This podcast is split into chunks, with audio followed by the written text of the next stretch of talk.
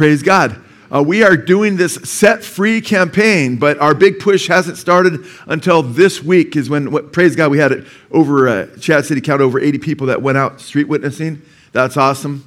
The JWs and Mormons don't have anything on us by the grace of God.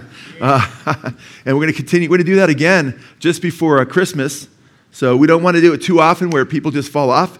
We're going to do it uh, that, that. We're doing all kinds of evangelistic campaigns uh, and, and, witnessing and going to the nations, but two times a year. Uh, I mean, we go out several times a year. We, a lot of us go out at different times. A lot of, you know, whether it's just speaking to people on the streets, right, or just speaking at somebody at a restaurant or somebody, should all be witnessing all the time. Uh, but then early summer, we're going to do another set free campaign. So we'll do two of these a year where we get a bunch of people out. You're like, wow, I want to go out even more. Praise God. We go out all the time. Go out, keep going out. You don't have to always be in this way. But uh, the great push where we get like about almost 45,000 tracks out will happen. Uh, it looks like it's going to happen this week. So pray about that. Amen. And we also, the timing worked out because uh, the printer broke when we were going to get all the tracks sent to us, you know, these new tracks, but we still had plenty of stuff to put out crazy timing, right? But it worked for the good because we were able to polish up that video and everything. And there'll be a QR code on this track that's getting booklet actually, a 20 page booklet that's going to get mailed to 40, almost 45,000 houses in Simi Valley. All right, hear a, a, clear presentation of the gospel of Jesus Christ. So I'm really excited about that. Hopefully you're excited about that. Uh, so uh, keep praying for that. Pray that the hearts of those who receive these booklets will be open. A lot of you have seen the cover of that. That's, a co- that's something they're not going to throw away. Most people are like, what is this? They're going to open it up, man. And before you know it, they're going to be realizing their need for Christ. Amen? And that's, that's, that's our heart and our hope. All right. Uh, so I was going to do a set free message. I did one last week right after we went street witnessing. And I was going to do one this week, but I'm going to skip this week because I want to do them in concert with people that are getting those flyers and hopefully pray that people will show up here. Amen. In the next, uh, because we're going to do 93065 and then 93063 zip codes separately because there's so many going out. Uh, and if we get, Josh said, if we get 20 people here, we're going to be packed. So are you ready for this? And I'm like, uh, I, we could fit 20 in, and then we could put more chairs in. So we can probably get 30, 40. I don't know uh, about the uh, firemen might shut us down. We got a lot of firemen here, so uh, but we'll be good. Shane's shaking his head no, man. Uh, I should put that on tape. Well, yeah, if it's a fire hazard, he'd deal with it. Yeah, of course. You know. Praise God. Uh, praise the Lord. Love you guys, man. And uh, we're going, th- so we're going to go through a, a book. Now, we're going to go through James pretty soon, but that's going to be an in depth study. And I love to do in depth studies because we look at the whole Bible, so you learn the whole Bible, or a lot of the Bible through the books we study. But I also like to sometimes jet through a book, and we're going to go through the entire book of Jonah today. And uh, Brother Jonathan Walden, who's such an, an amazing brother, he's like, What's the title of the message? And man, I said, just call it jetting through Jonah, you know? jetting through Jonah. Okay, and Father God, we do pray in your Son's name that you would open up our hearts as we get in the book of Jonah and really be glorified through this. Challenge us, help us to leave here just enamored with you and who you are and your great goodness, and help us be convicted of any sin that resides in our hearts so we could repent and be right with you and glorify you with one heart and one voice. In Jesus' name, amen. All right, Jonah chapter 1. What an incredible book, man. This is a whale of a story. You guys are going to trip out on it, man. I know, that sounds like a fishy title, but, you know, uh, but anyway, uh, Jonah is an amazing book because uh, his, there's a lot of ironies in Jonah. Just his name means dove, but he was not, he was not dove like at all. There's a ton of ironies throughout the book of Jonah that just blow me away. Should, uh, hopefully, will blow you away as well because uh, it's interesting about Jonah, he's a prophet, and usually when you read uh, uh about you read one of the major prophets or minor prophets, it's a bunch of words from those prophets. This is more of, about this is more of a narrative about a prophet's life. And the greatest lesson here is learning from his life and drawing a line from his life to our lives. And at first, you may say, Well, I don't see the parallels, man. I'm not in rebellion to God. But there's some very, very interesting parallels that I think God will use, uh, I believe He wants to use to get our attention. Now, some theologians, uh, skeptics as well, think, hey, this isn't really a true event, you know? This is an allegory. There's theologians that say, hey, this is an allegorical teaching. It was never meant to be taken literally. Uh, a lot of people that claim to be, the Bible's the Word of God say, yeah, the Bible's the Word of God, but this is just an allegory. Uh, I personally differ with them on that. Um, I don't have a hard time at all with you, you know, God using a big fish or sea creature to swallow someone up miraculously. I don't believe it happened. I don't believe it's just all natural. In fact, the scriptures are really clear. It was a supernatural event. And that's not hard, to, hard for me to swallow at all. I'm sorry, I'll quit with the. Uh, that, one was an, that one was an accident. I don't know. Uh, uh, but uh, years ago, in the 18th century, there was a skeptic, and in fact, he was called the great agnostic of the 19th century, I should say, Robert Ingersoll. Robert Ingersoll was called the great uh, agnostic of the 19th century. And it's interesting because he was the son of a Presbyterian minister who was actually an assistant to Finney, a very popular evangelist at the time. And uh, he became, he basically became a, a, this agnostic, and, and he was very caustic and arrogant and proud. He was a lawyer and uh, so forth. And I'm not saying if you're a lawyer, you're not trying to draw a parallel there, but that was his profession uh, and so forth. And it's interesting because uh, the story goes that he was out on the streets uh, in an intersection, uh, and there was a woman from the Salvation Army sharing the gospel. That's when the Salvation Army was more on the streets sharing the gospel in the, in the old days. And he caustically, with derision, mocked her, you know, and says, You believe that book? And she's, Yes, I certainly do, you know. And he's like, Oh, I suppose you believe that, you know, God used a fish to swallow Jonah. She goes, Yes, I do. And he said, Oh, you know what? He goes, How did Jonah live in the fish for three days and three nights? Explain that one. And then she said, I don't know. I suppose when I get to heaven, I'll ask him. And she, he said, Well, how do you know he went to heaven? What if he went to hell? Then she said, Well, then I suppose you could ask him, you know? So, either way, you get your answer, yeah. Well, it's interesting because Jonah is a historical person. In fact, you could read in 2 Kings chapter 14, verse 23, about his ministry to Jeroboam and uh, his kingdom and so forth. And he prophesied over his kingdom and about the expansion of his kingdom, which took place. And then there was a quick, uh, then there was sin, and then there was discipline. And then the beautiful things that were to happen in Jer- Jeroboam's kingdom actually got reversed. But it's interesting. Uh, by the way, we have two options when it comes to creation, right? Either nothing, we talk about this, either nothing created everything, the whole universe, consciousness, design, you know, space, time, matter. Nothing created everything, or God created everything. There's really only two options. And one is very, very obvious, and one, it's impossible. Nothing has no agency to do anything. And I point that out because the first verse of the Bible, in the beginning, God created the heavens and the earth. Amen? Amen. If God created the heavens and the earth, which He did, having a fish, a big fish, it doesn't actually say whale, it could be some, any kind of sea creature. Uh, he could easily, it says God prepared a fish. Could have been a very unique uh, creature that God just created for that specific moment. We don't know exactly. But if He could create the universe, having a fish swallow a dude is an easy deal. Amen. I know it's, and that's one of the ironies. Usually people catch fish, but in this case, it's a fish catching a man, right? And it's interesting. So, but also, and I think this is most important, is Jesus spoke of Jonah as a real person, and he spoke of the events that took place in Nineveh as realities. In fact, in Matthew chapter 12, verse 39, he says, uh, But he answered and said to them, it states, An evil and adulterous generation craves for a sign, yet no sign will be given it but the sign of Jonah the prophet.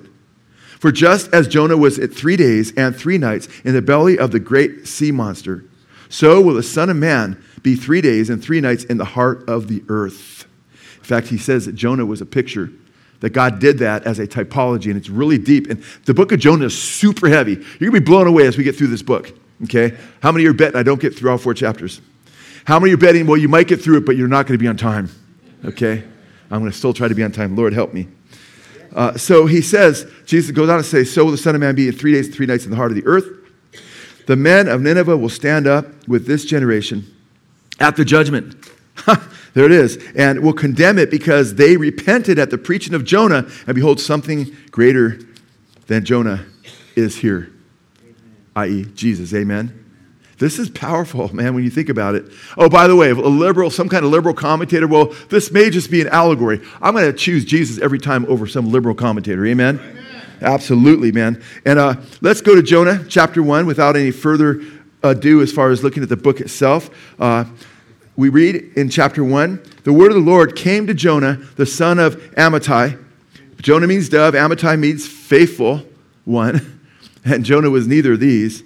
And says, Arise, verse 2, go to Nineveh, the great city, it's a great city, and cry against it, for their wickedness has come up before me. Now, Nineveh was the capital of Assyria, which is the modern day Iraq area at this time, where there's been a lot of wickedness through many, many years. And he noticed he says he's going to punish them or to warn them about their wickedness, their evil. Some translations have it, their great wickedness. Now, keep in mind, they were incredibly wicked. And I was praying about what book to go into or what teaching to do, maybe just a few verses. Uh, th- before I got here, uh, before I, you know, obviously before I got here, uh, but before this message, I was like, Lord, burn on my heart something to share. And, you know, it came back to me more than once because I had shared just a little bit the last week about, I showed you from the British Museum, you know, the pictographs where you have just carved of, of Judeans, Jews from, from the Assyrians uh, impaling Jews, the Assyrians impaling Jews, where some say that they, you know, the, the, the uh, spears or what have you, they were impaled that went up their rear ends. No, and I show you, they actually go up under in their gut and they're, they're hooved over. And these are actual, this is history. You know, you can study how the, the Ninevites and, or the Assyrians were impaling the Jews. We talked about they'd skin their victims alive, okay? They'd have strings of people following them that they didn't kill because they'd rape the women. They'd often kill the women, the men, and the kids but they'd string them on fish hooks in their mouths and drag them out of their cities after they destroyed them. We talked about that. They put pyramids made of skulls in the front of the gates of their, their cities to warn people this is what's going to happen to you. These were incredibly cruel, uh, wicked people. They make a lot of the terrorists uh, that are out there today in, in the Middle East and so forth look like choir boys by the way they treated people. They're incredibly wicked. So Jonah is going to have a hard time uh, sharing with these guys. And we read in verse 3 But Jonah rose up to flee to Tarshish, to Tarshish from the presence of the Lord. He's running from the presence of the Lord. And if you notice, the Lord there's all caps. That's because the, the Hebrew is YHWH, the tetragrammaton, the divine name of God, Yahweh. He's literally running from Yahweh. So he went, what does it say? So he went what? He went down to Joppa. I think it's interesting, it's down to Joppa because you see this downward motion of Jonah. Whenever you run from God, you're going down, okay? You're going down from the count. And if you continue in your rebellion against God, you'll be down in hell eventually. So he went down to Joppa, found a ship which was going to Tarshish, and paid the fare and went down, there's again, in, uh, into it to go with them to Tarshish from the presence of the Lord. The emphasis is he's rebelling against the Lord God. Okay? Now, this is crazy because he's called to go to the east. 450 miles east is where Nineveh would be, the capital of Assyria, this great city. But instead, he's heading 2,500 miles in the total opposite direction. As far as you can go west, he's going west in the known world at that time. He's getting out of Dodge. He's like, Lord, Lord I'm doing the opposite of what you're, I'm not doing what you're saying. I'm going the opposite direction. Really, really crazy. Then in verse 4, the Lord hurled a great wind. I love this. Okay? And by the way, it says great wind. The Hebrew word translated great is used 15 times in the book of Jonah. It's an amazing book. The Lord hurled a great wind on the sea, and there was a great storm on the sea, so that the ship was about to break up. Then the sailors became afraid, and everyone cried, every man cried to his God. Remember, these are just total heathens, man. These are pagans. They're crying out to their demon gods for help, and nothing's happening. And they threw the cargo, which was in the ship, into the sea to lighten it for them. Okay, these are experienced ship, uh, uh, mariners, mariners, and they're doing what they can to keep this thing afloat. But Jonah had what? He had gone below. There's that downward motion again. He had gone down or had gone below into the hold of the ship, and he lain down and fallen sound asleep. Now, he's not asleep on a ship like Jesus is, but he's a picture of Jesus in some ways, as we'll see, where Jesus has his confidence, sleep, putting his trust in, in the Father and knowing that he's a Messiah. Jonah has a sleep of rebellion, man. He's trying to escape his guilt, perhaps, too. Uh, so the captain approached him and said, How is it that you are sleeping?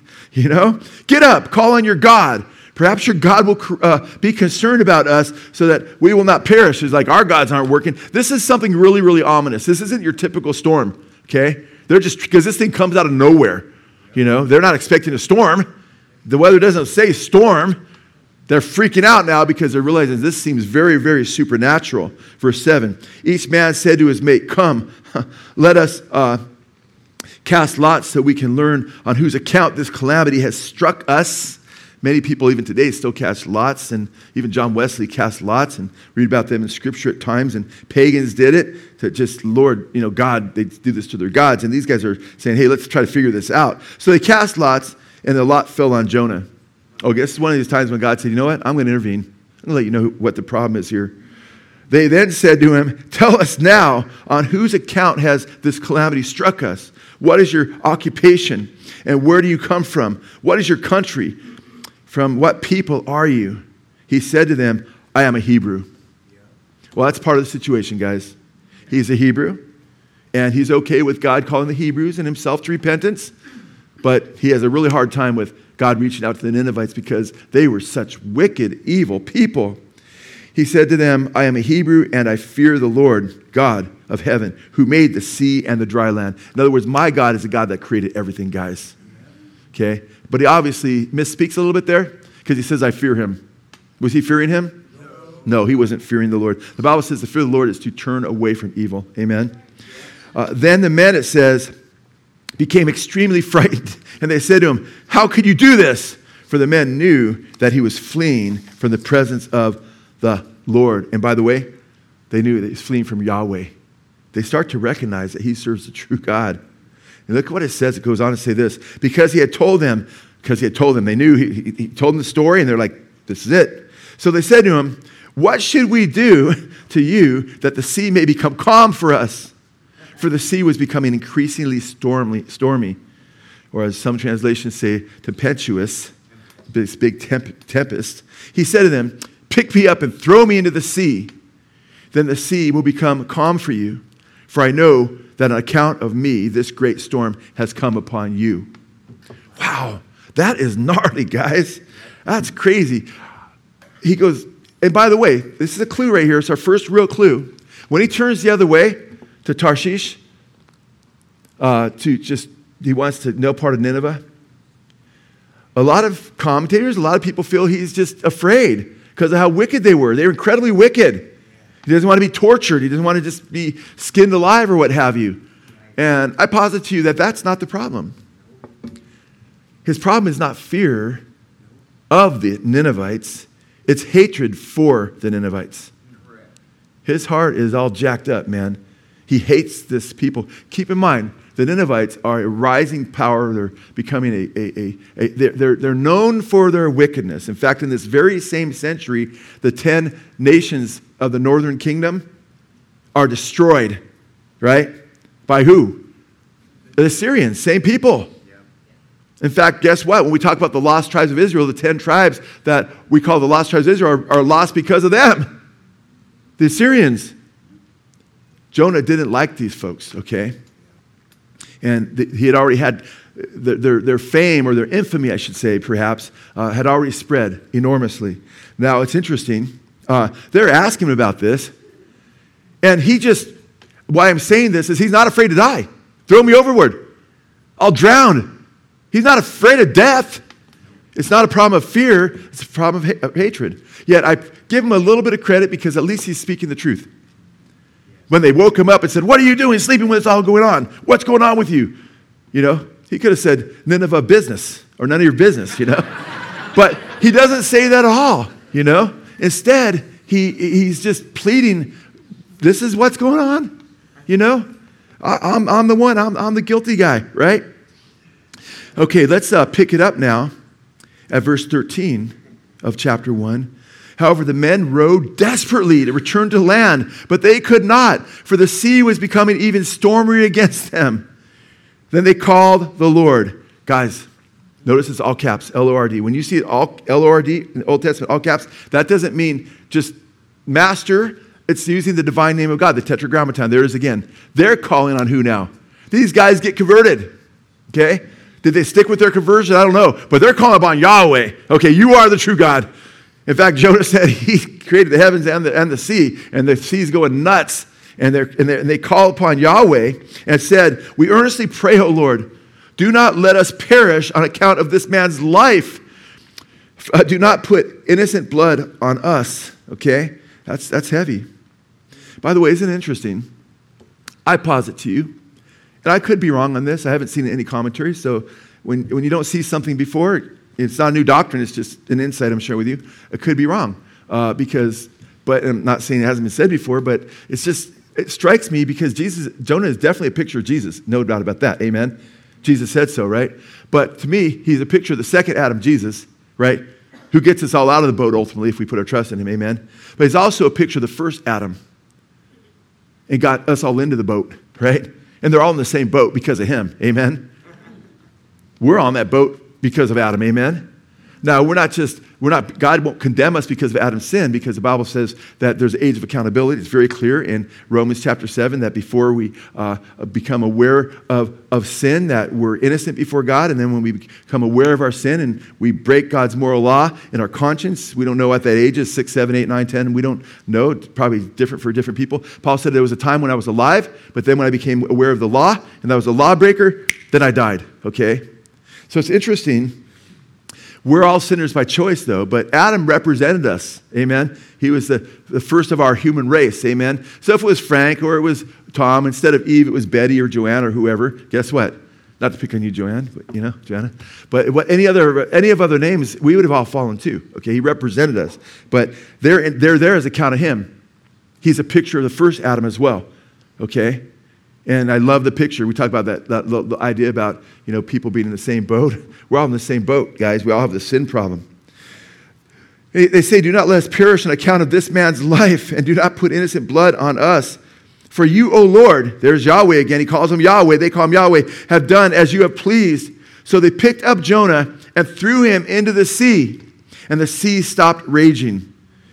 What a powerful picture of Jesus. Because Jonah voluntarily offered himself isn't that what Jesus did for us?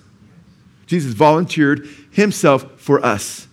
And when we accept Yahweh, the Lord God, amen, and the sacrifice that he's made through his son, amen, the storm of God's wrath that we deserve stops raging against us. That's good news, amen. Can't somebody say amen to that? Amen. Okay? And let your feelings out sometime, man. We got to rejoice in Jesus, man. Yeah. You know? I'll tell you what, oh Lord, have you have done as you please. You picked up, picked up Jonah, threw him in the sea, and the sea stopped raging. That's one of my favorite verses of the book of Jonah, man. The sea stopped raging because God's wrath was against you and me.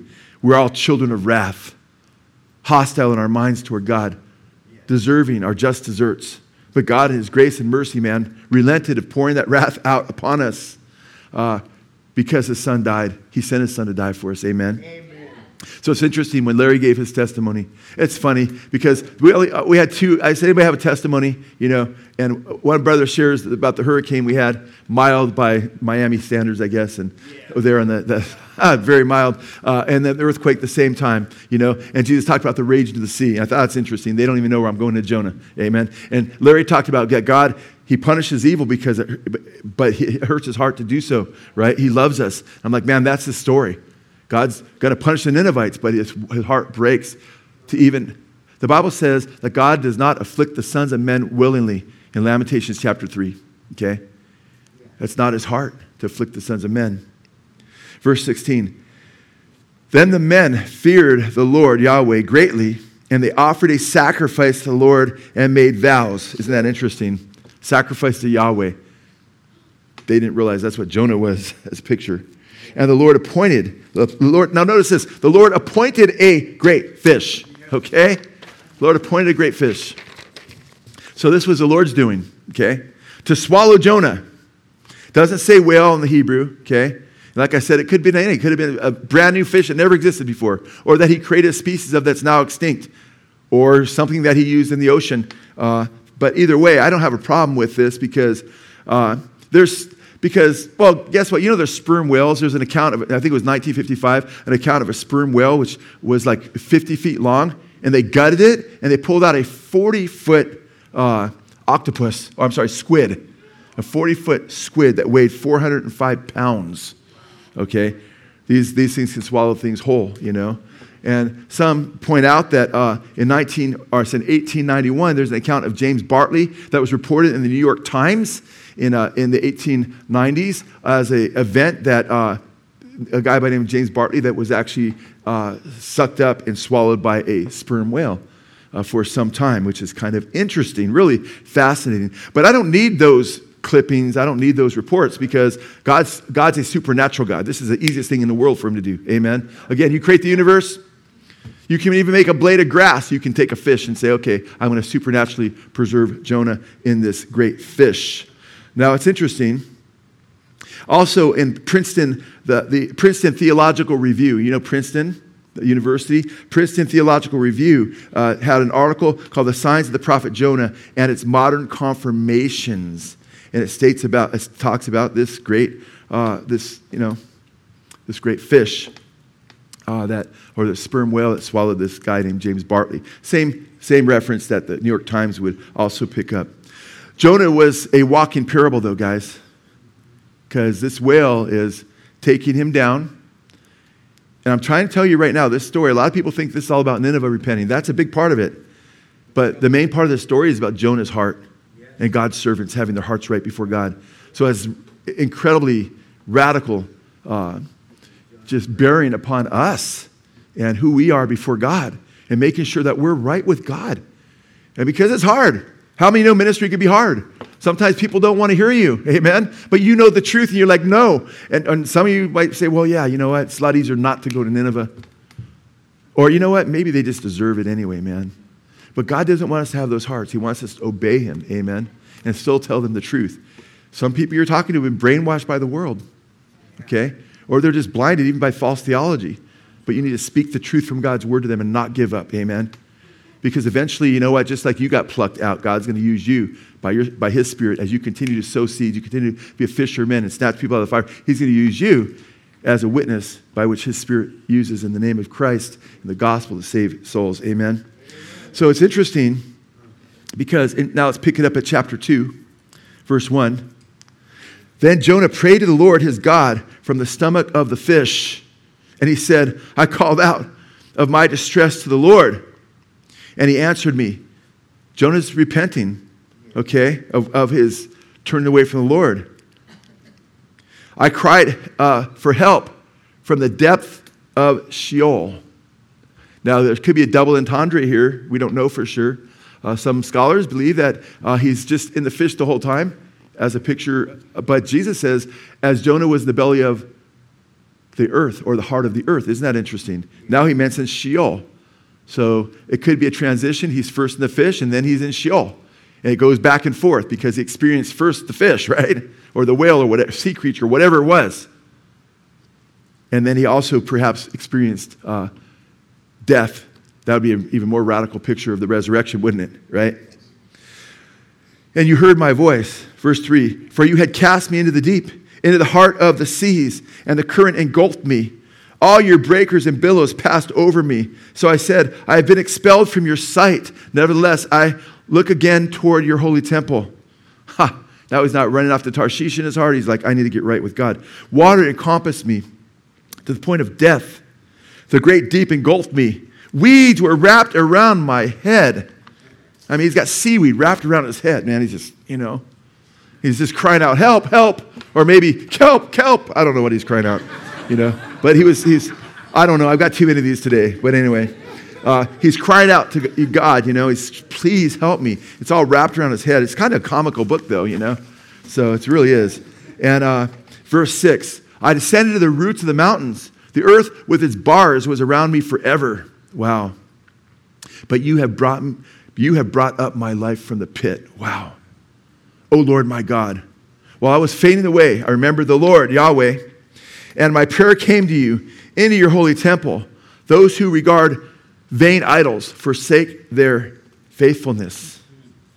And the faithfulness, idea of faithfulness, as most uh, translations seem to agree, uh, is speaking of God's faithfulness. They, they like the, the, the, God's mercies, like we've talked about the, the, the mercies of David the mercy that God gave David is there. They, they, forsake the mercy that could be theirs. In fact, the New International Version says, those who cling to worthless idols turn away from God's love for them. Okay? And also, the NET says, those who worship worthless idols forfeit the mercy of God that could be theirs. And the International Standard Version says, those who cling to vain idols leave behind the gracious love that could have been theirs. Very similar. God's grace is for everybody. Amen. Even for the Ninevites. If you wonder if God is, you know, Calvinist or not, no, he's not. He wills that all would be saved. Amen. He wills that all would come to repentance and know Jesus. Amen. So we always go with Christ over any man made teaching. Verse 9. But I will sacrifice to you, says Jonah, with the voice of thanksgiving. That which I have vowed, I will pay. Salvation is from the Lord. Then the Lord commanded the fish, and it vomited Jonah up onto dry land. That would be pretty cool to see, you know? Yeah. I hope that's on videotape. Especially if he, especially if he was at 20, 30 yards out when he projected him, you know. Hopefully, you know, uh, I don't know. He could have just like, just puked him up, you know, or he could have just been a projectile. I don't know. I hope it was a projectile because either way he's okay, it'd be cool. Anyway, verse 9, we see that he's vomited Jonah up onto dry land, hits the beach there. And uh, now, chapter 3, verse 1. Now, the word of the Lord came to Jonah a what? Second. A second time. Wow. What's God doing? Having mercy on Jonah. The book starts with the word of the Lord came to Jonah.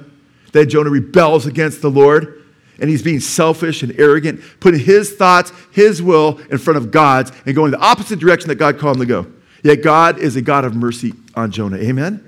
He's showing him love. Says he came to him a second time. Aren't you glad God gives second chances? Yes. Oh, but Joe, I've blown it more than two times. Well, Peter said, How many times Jesus said, I should forgive my brother? Up to seven times? Seven times 70. Jesus said, Seven times 70. Amen, Gregory. Seven times 70, man. And if you're doing the math, that's 490. The point is not to do the math, the point is to get lost in the math. He continues, like, forgiving God if there's true repentance in your heart. You're like, Lord, I am truly sorry. I want to follow you. I repent. And you put your trust in Him and follow him, he will forgive you. How beautiful is that? Now, God's showing mercy to him. He's giving him another opportunity. What a good God we have, amen? He's a loving God. It says he desires to show mercy. It says he has mercy over all of his works. He says, My heart is turned over within me through one of the prophets because he longs to show them mercy. But we need to repent, we need to get right. Chapter 3, verse 3 so Jonah arose and went to Nineveh according to the word of the Lord. Now, Nineveh was an exceedingly great city, a three days walk. Interesting, he has this long walk. Then Jonah began to go through the city one day's walk, and he cried out and said, Yet 40 days, and Nineveh will be overthrown. 40 days, man, you guys are going to be overthrown. Nineveh will be overthrown, which I think is really interesting because what a short message this is. In fact, in the Hebrew, and I actually looked up in my in interlinear, the Hebrew, it's only five words. It, literally, it's 40 more days Nineveh overthrown. It's even shorter in the Hebrew. It's, it's crazy. So he's just walking around, 40 more days, uh, Nineveh overthrown. And how many times can you preach that? Probably only a day, because the next day is 39 days, right? Yeah. It's a five, a five word message. Now, it's interesting. It seems like something's lacking in that message. He doesn't tell them, you know, you got to repent, get right with God. There's no indication that he said anything like that. Just five words he kept saying. I mean, you know, in Jeremiah chapter 18, Jeremiah says very clearly, you know, if I tell a nation to repent and I'm planning on blessing it uh, or, or, destroying it and it repents, I'll relent of the destruction I was going to bring. However, if I'm going to bless a nation and I'm planning to bless them and they turn evil, I'll withhold the blessing that I was going to give and they'll be destroyed. See, God's not partial. It happened even to Israel, right? Yes. But he gives details. Or how about Ezekiel chapter 3, verse chapter 18, chapter 33? Tells them to repent.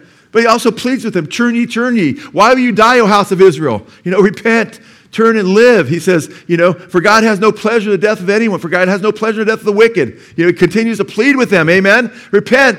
God's love. Jonah doesn't say any of that. We don't see any of that. He just says five words. 40 more days, Nineveh's just overturned. Because God told him to warn them. But guess what? I think he may be, I don't know. I'm just going to say that part. Because he hates them. He wants them to burn. So he gives them the minimalist message 40 more days. Nineveh overthrown. By the way, I was talking to some Mormons and talking to them about how uh, Joseph Smith made a ton of false prophecies. And he said, Well, there's some, I mean, in the Bible, there's false prophecies. Like, where? Oh, well, Jonah, 40 days. And Nineveh would be overturned. Guess what? That was a conditional warning, but they might say, well, it was no condition. He didn't say if you repent, he'll turn from that. But God's already spoken through his prophets, right? That's the implication. In Jeremiah 18, he says very clearly, if they repent, I pronounce judgment, if nation repents, I will relent of the destruction I was going to bring upon them. Amen? That's a biblical principle. But by the way, either way, his prophecy came to pass. You know why? In 40 days, Nineveh will be overturned. You know what the over, word overturned means in the Hebrew? It means changed. Someone got it. It means changed. They're going to be changed either way. they were changed. They repented and they got right with God. Amen? There was a national revival, right? So it, they were overturned. Now, Jonah probably didn't intend that, but God, guess what? God's saying, hey, either way, they're going to be overturned. Either the hearts will be overturned and I'm going to bless them, or I'm going to destroy them. But the idea there is if they don't repent, they're going to be destroyed. It's just so amazing. Our God is so amazing. And they were radically transformed. They repented. They repented. Now, can you imagine? I mean, what got their attention? I think this Jew that probably looked quite a bit different than them walking in their midst and his story, what happened. If there was anybody in the beach that day, I know if I saw that happen, I'd be following the dude for a while. This is crazy. I don't know. I mean, I'd be tripping out, you know? And the news would probably spread just beyond him. And by the way, what did he look like? The, the sign of the prophet Jonah and its modern confirmations in the Princeton Theological Review, it states of his skin, of this guy Bartley, James Bartley, who was supposedly in the sperm whale for some time. It says of a skin that a skin where it was exposed to the action of the gastric juices underwent a striking change. His face and his hands were bleached to a deadly whiteness, and the skin was wrinkled, giving the man an appearance of having been parboiled. So come on, you got this guy. What did Jonah look like, man? You know, he's just walking through, repent. 40 days, you're overturned. you know?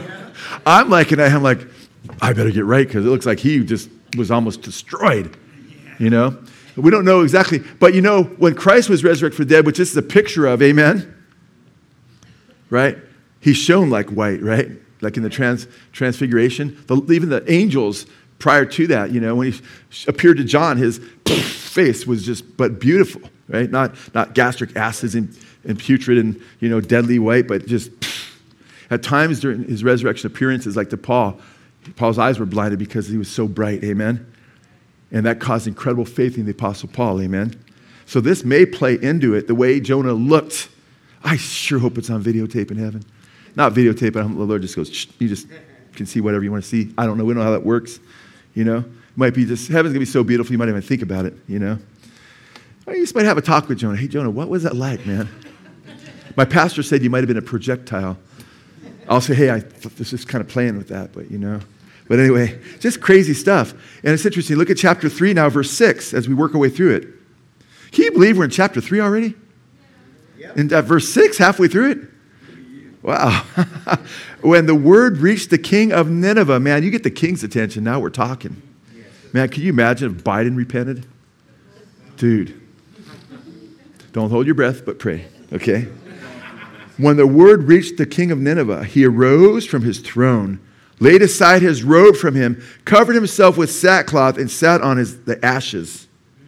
He issued a proclamation, and it said, If in Nineveh, by the decree of the king and his nobles, do not let man, beast, herd, or flock taste anything. Man, taste the thing. He's even having the animals fast, a forced fast for the animals.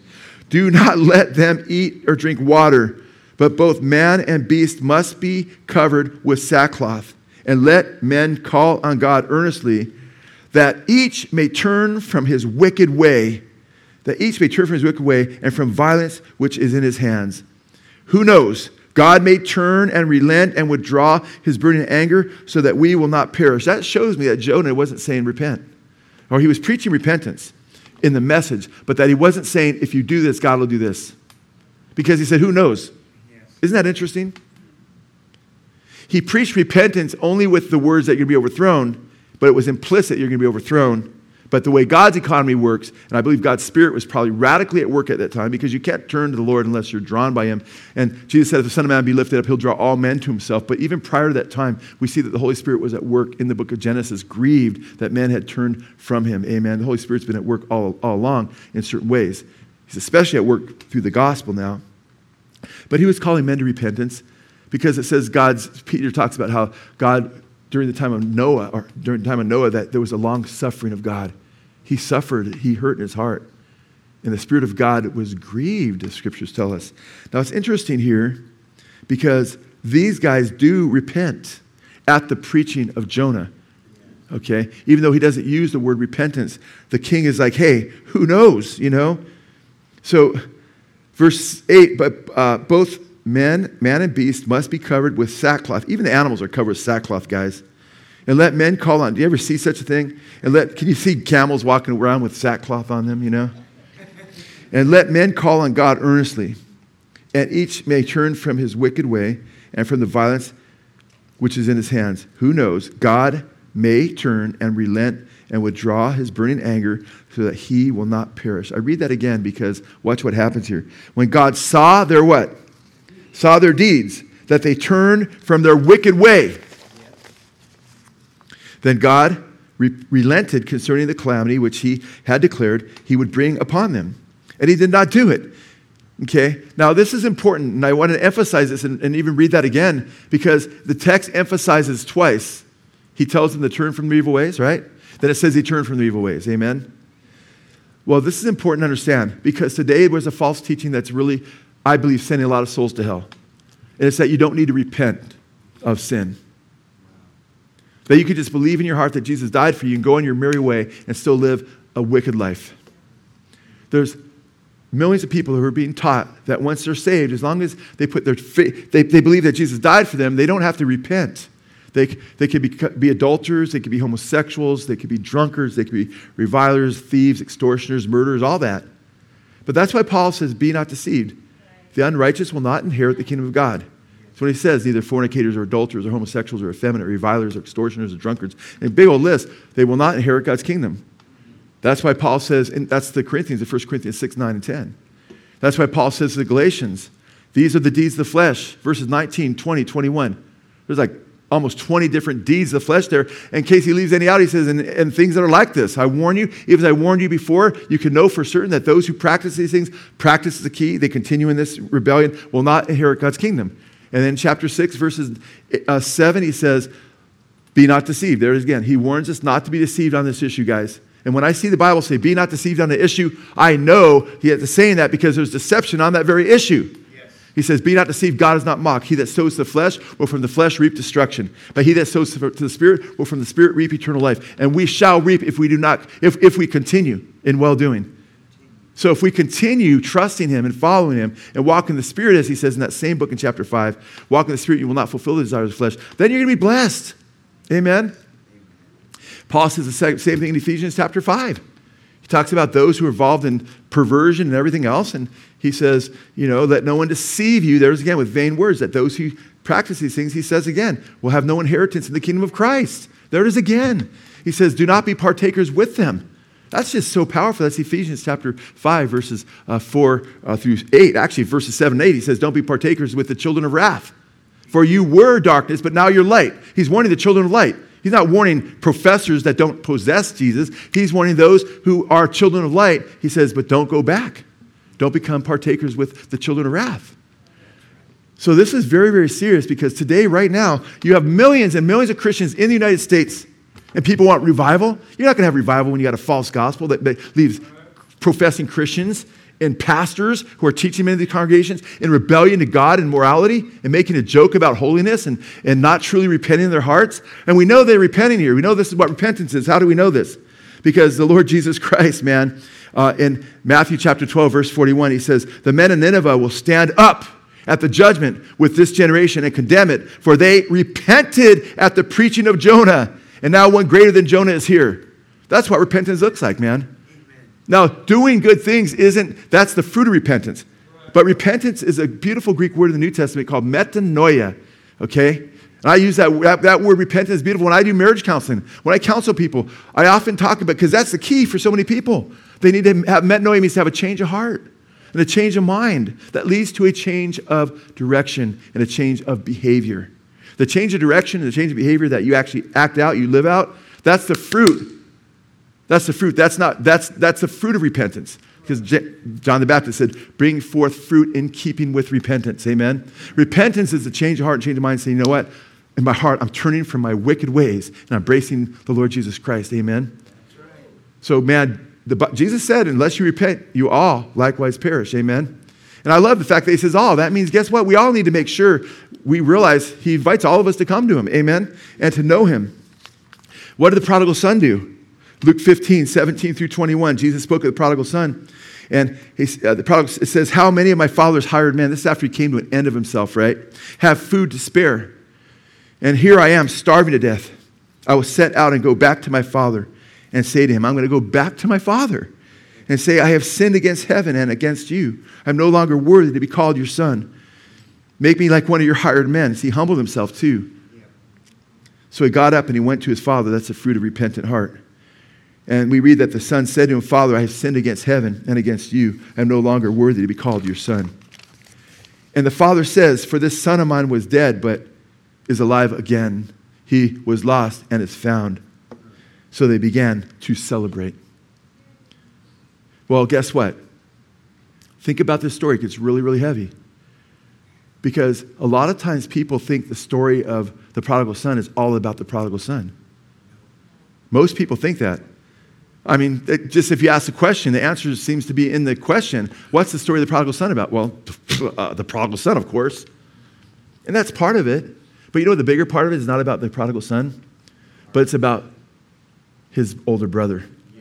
Because if you look at the narrative, it begins in chapter 15, the first few verses, where they're mocking Jesus. The Pharisees want nothing to do with him. They're like, look, he's talking to these, the, the, the sinners, man. Because he's talking to drunkards, he's talking to prostitutes, bringing them to, trying to bring them into the kingdom. He says, What is this guy doing? And then he talks about the lost sheep, the lost coin, right? When one sinner repents, the angels of heaven rejoice, he says, right? Then he gives the story of the prodigal son. But he talks about the older brother who, when there's repentance and his brother's getting a party, he's all self righteous and angry. Now, Jesus just talked about how the angels of heaven rejoice over one sinner that comes to repentance. What a contrast. Here's his older brother who should be so happy his brother came back. But he's all ticked off because he took his inheritance and he spoiled it. And it was a horrible thing that he did. But he should be happy. His dad was rejoicing. That's the father's heart. That's the heart of Jesus. My son was lost, but now he's found. He was dead, but now he's alive. But he's angry. You never killed a fatted calf for me. That's heavy. Because guess what? Jesus' parable, the prodigal son, guys, is ultimately really, it's about the prodigal son, yes, but it's also very much about the prodigal brother. And guess what? This is what the book of Jonah is about. Guess what? The prodigal son is a picture of Jonah, too. For the first three chapters, what does he do? Like the prodigal son, he goes the other way. He leaves the will of the Father, amen? He rebels, but then God gives, takes him back, amen? Ooh, but the last chapter is not about the prodigal son, it's about like the older brother, because he's so angry that God's going to forgive the Ninevites. Are you seeing that? So a lot of people think the prodigal son's about the prodigal son only or mainly, but it's also, and very much so, and I would say probably even more so about, because Jesus is directing this to the Pharisees who are judging him, about them being like the older brother.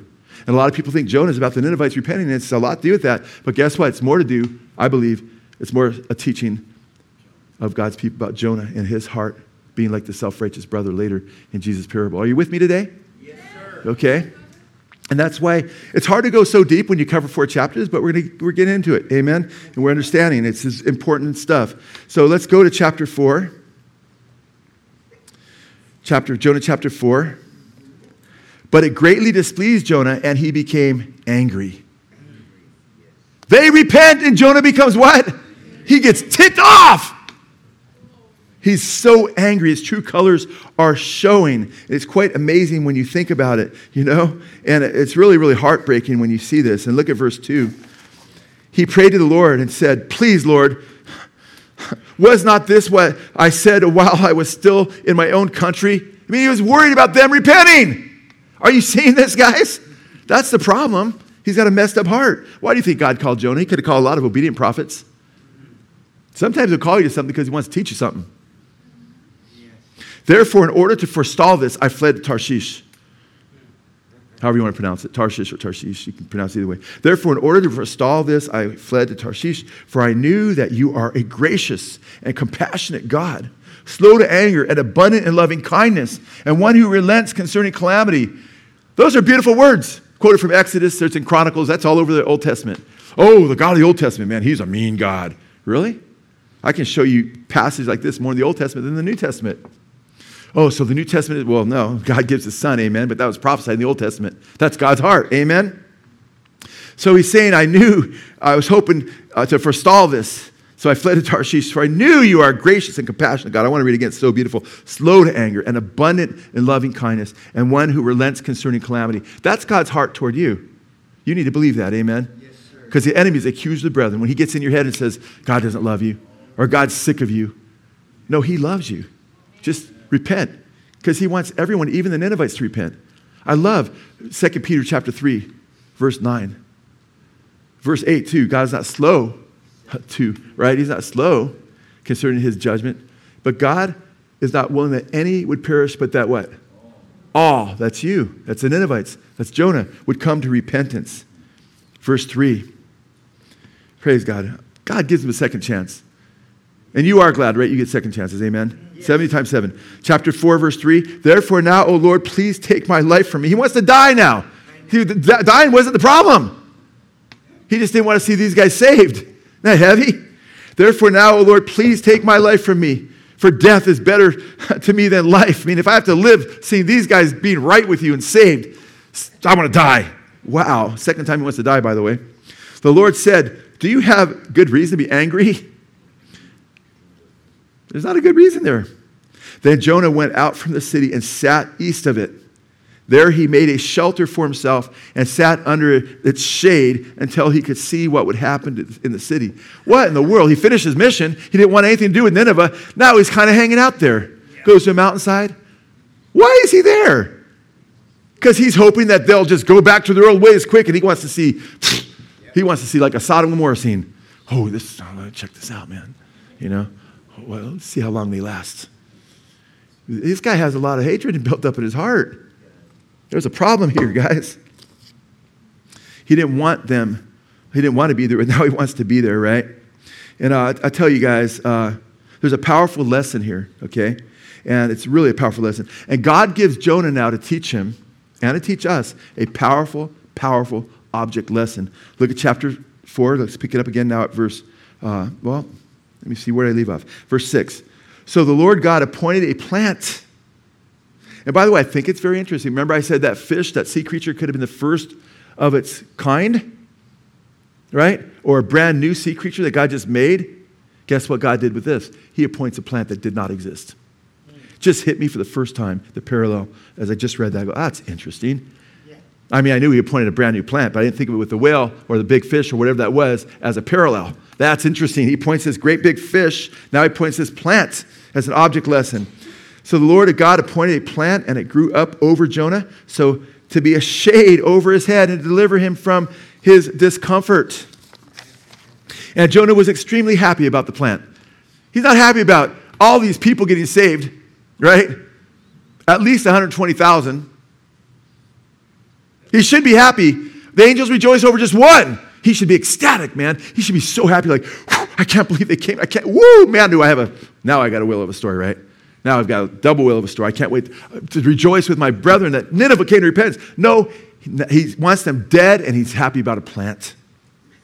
But God appointed a worm, brand new worm, just like I think it was a brand new fish. But God appointed a worm when dawn came the next day and it attacked the plant and it withered. Wow, isn't that interesting? When the sun came up, God appointed a scorching east wind, and the sun beat down on Jonah's head so that he became a faint, he became faint and begged with all his soul to die, saying, Death is better to me than life. That's the second time, right? Even though the third time he said, Throw me in the water, right? This is crazy, guys. It's amazing. Jonah is, it's just amazing what's happening here. Now he points a worm. There's an object lesson here. What's the object lesson? Jonah, you're a selfish person, man. You're so self righteous. I forgave you, I gave you mercy, and I gave you protection and shade. And you, you're so happy about the plant. But one plant gets destroyed, you could care less about all these people perishing. And you're okay with the plant. In fact, you're happy about the plant because you're selfish, because you want the plant to protect you from the sun. But you don't want me to protect 120,000 plus people. You're being self centered, Jonah. Can't you see it? He's given an object lesson that you are so self ingratiated that you needed mercy. You were in rebellion to me, and I gave you grace. I gave you mercy. I loved on you, Jonah, when you didn't deserve it. But guess what? You want all these people to perish when you've got the same problem. And this is serious stuff because the Bible says in the book of James that, you know, and it's very clear that God shows mercy to those who show mercy. And Jesus said that in the, in the, in the Gospels too. He says, But there's judgment without mercy for those who refuse to show mercy. And Jesus says, We pray this way, told us how to pray, Father, forgive us our sins as we forgive, the way we forgive those who sin against us. Then Jesus went on to say, For if you forgive your brother from your heart, the Father will forgive you. But if you refuse to forgive your brother from your heart, you will not be forgiven. A lot of people like to explain that away too because people just want to be in rebellion today. But this is serious stuff. You want to be a true, genuine Christian, truly following Jesus. Amen? We need to make sure our hearts are right. But yeah, Jonah, man, he was, he was jacked up. It's a problem, man. A lot of the Jews wrote off the Gentiles. They were supposed to be lights to the Gentiles. Remember, even Peter, even after he knew Jesus died for them, man, God had to give him that sheet from heaven so he'd witness to Cornelius, a Gentile. Then Peter says, Now I know that God's not partial. Amen? That's one thing we got. God, don't judge other people and say God doesn't want to save them. He's not partial. Amen? But, he, but he'll accept anybody who fears him and comes to him, Peter says. That's powerful, man. Martin Luther, man.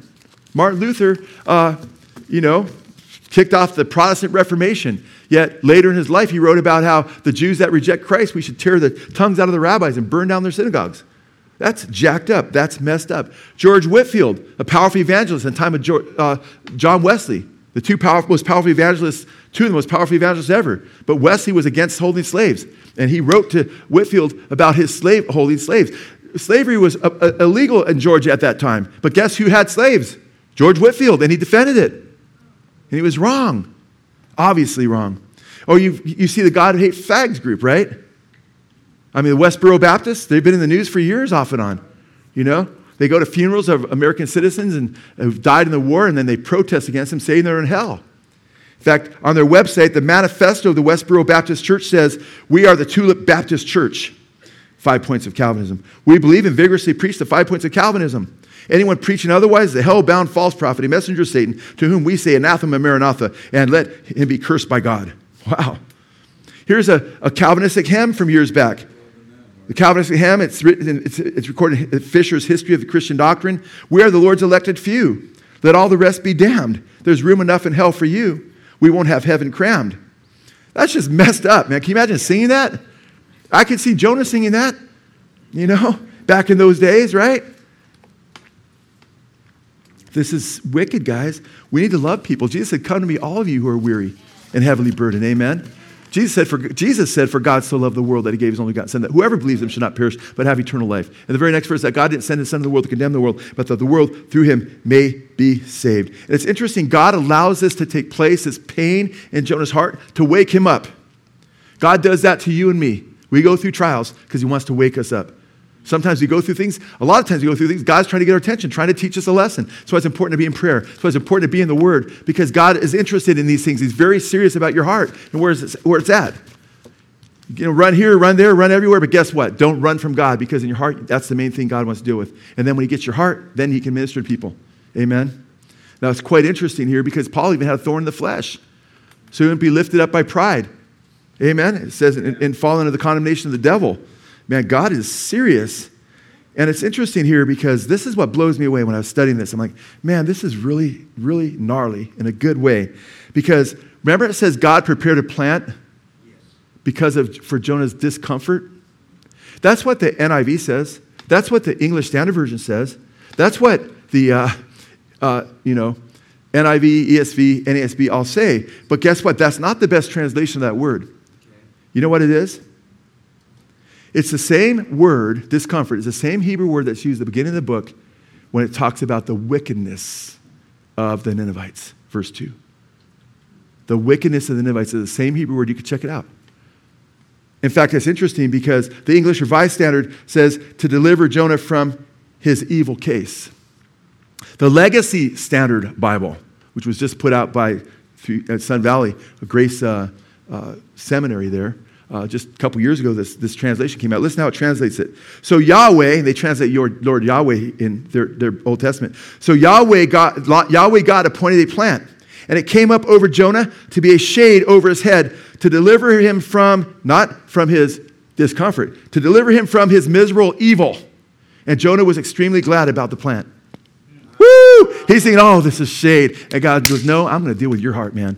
Yeah. See, God sent Jonah to save Nineveh, right? But he sent this plant to save Jonah from himself. Right. And God plants stuff in our lives things that are thorny, like Paul's thorn flesh, things that are painful. So we will turn from evil and we'll learn that God is good. And so we'll be tested. In fact, it's interesting. I've been memorizing the first chapter of James as I'm preparing uh, to get into the book of James with you. It's very interesting because when he talks about consider all joy when you encounter various trials, a little bit later in the chapter, about verse, I don't know, 10 or so, 10, 9, 10, 11, right in there, it says that the, the guy of humble circumstances, the brother of humble, humble circumstances, is to rejoice in his high position. In other words, a brother in humble circumstances that's a brother in Christ, he has a high position, man. He to rejoice. Hey, you're going through horrible times right now, but your name's written in heaven. You're joint heir with Christ. But he says, but the rich man is rejoicing in his humiliation because he says, like flowering grass, he will pass away.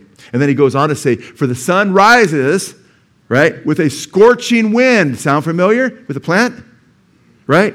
And, it's, and, and it says, and it withers the grass and its flower falls off. And not only that happens, but he says, and the beauty of its appearance is destroyed. So too, the rich man in the midst of his pursuits will fade away. In other words, rich man, guess what? You're going to stand before God someday. You need to get right, to make sure your heart's right with God. Amen? Amen? And make sure you rejoice in your humble. You need to be humble and rejoice that God also will bless you if you humble yourself before Him. So there's so much heavy stuff going on. I think there's a parallel with James, also in Jonah, with the scorching wind and God humbling people. This, the Bible is such a blow of mind. It is so heavy, guys. Chapter 4, verse 9 through 11. Then God said to Jonah, Do you have good reason to be angry? We read that, right? Then look what he goes on to say. Yes. Verse 10 Then the Lord said, You had compassion on the plant for which you did not work, which you did not cause to grow, which came up overnight and perished overnight. It was just temporarily there. Should I not have compassion on Nineveh? the great city in which there are more than 120,000 persons who do not know the difference between their right hand and their left, or their right and left hand, as well as many animals. In other words, a lot of people think this 120,000 speaking of the kids that didn't know the left from the right. That would put the number at over half a million, maybe. Because in Jonah, if you don't care about the people, at least be concerned about the animals, right? Care about the animals. God cares about even the sparrow that falls to the ground, right? This is all just so heavy to me. Now, I think it's amazing as well because we need to apply this to our lives. Apply this to your life. Think of your worst enemy. Think of the person who's hurt you the most in life. Think about him. What if you found out that they repented and they got right with God and they were sorry for their sin and they came to church next Sunday? How would you feel about that? How would you deal with that, you know? I hope to God that you would accept them. If you're saying, no, I'd be really angry.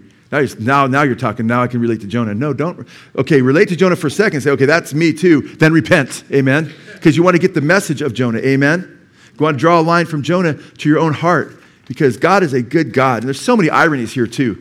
I mean, come on. Jonah won't repent, but the people on the boat repent. The fish obeys him, or whatever it was, right? The Ninevites repent. Even the animals seem repentant. But there's Jonah, unrepentant. There's a, those are just thick ironies that are just so amazing. But we ultimately need to examine our own hearts.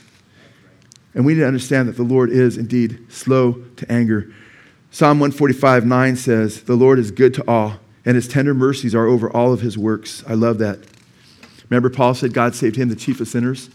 So everybody and anybody who would come to him could also know that if God saved him, he would save them. Psalm 118, 29 says, Give thanks to the Lord, for he is good, and his love endures forever. Amen. I love Lamentations 3, 22 and 23. Uh, it is for the Lord's mercies that we are not consumed, right? Because his compassions fail not. They are new every morning. Great is thy faithfulness. Aren't you glad that God's mercies are new to us every single morning? Amen. Romans chapter 11, verse 32 says this For God has shut up all into disobedience, that's every one of us, that he might show mercy to all. He wants to show mercy to everybody. But as the author of Hebrews says in chapter 4, verse 16, that we're supposed to go confidently into his throne room of grace, amen, and receive, receive mercy and grace in time of need, amen. Will you do that? Because I'm telling you right now, without Christ, you're dead in your sins. Without Christ, it's being like on a grease pole to hell. And you're, just, you're doomed. But he loves you so much that he holds out that nail pierced hand and says, Come to me, all of you who are weary and heavily burdened, amen, and he'll give you rest for your soul. He died for you, he rose for you. The sign of Jonah, they said he gave the Jews of his time. What was the sign of Jonah? That as Jonah was in the belly for the fish three days and three nights, so shall the Son of Man be in the heart of the earth. He'll be raised. How would that be a sign? That would be a powerful sign. But you know what happened when Jonah rose? The whole Nineveh repented. What happened when Jesus rose from the dead, man? The, this world's been turned upside down in many ways, right? There's all kinds, of hundreds of millions of people that repent as a result of, far more than what happened in Jonah's day. Amen? Amen? Have come to Christ. It's prophetic. But the beauty is this just as when Jonah was thrown overboard and the roaring wrath of God's sea calmed, God's wrath against you because of your sin, if you get right with Him and say, God, have mercy on me, I'm a sinner, His wrath against you will be calmed. Amen? And He'll accept you. He pleads with us. Do you, isn't He gracious to work with Jonah? He could have said, This is a terrible prophet. You're done. No. You know? He worked, He loves us, He cares about you, He's patient with you. But you have to repent because Jesus said, unless you repent, you will all likewise perish. Amen. So I encourage this if you're if you're in rebellion to God and you haven't come to Christ yet, you need to turn him right now and be thankful, man, because we have the sign of Jonah. We have all these eyewitnesses that Jesus rose from the dead. Amen. But you may be here today, you say, Man, I'm a Christian, but guess what? I think I'm backslid. I don't even know if I'm a Christian. I have a lot of hatred in my heart built up toward people. Well, guess what? Like Jonah, you better get right. Amen. Because God's given you another opportunity. And He wants, He loves you, He wants to use you. But just say, God, have mercy on me. I'm a sinner. I repent of the hatred and unforgiveness built up in my heart. And he'll do that because he's a good God. Amen. Yes. And if he can make a big old fish, if he can make these plants, if he can bring the Ninevites to repentance and bless them, he can easily do that with you, especially because now we're on the other side of the cross. Jesus died, was buried, he rose again and conquered the grave. Amen. Praise God. Let's all please stand as we pass out the cup and the bread.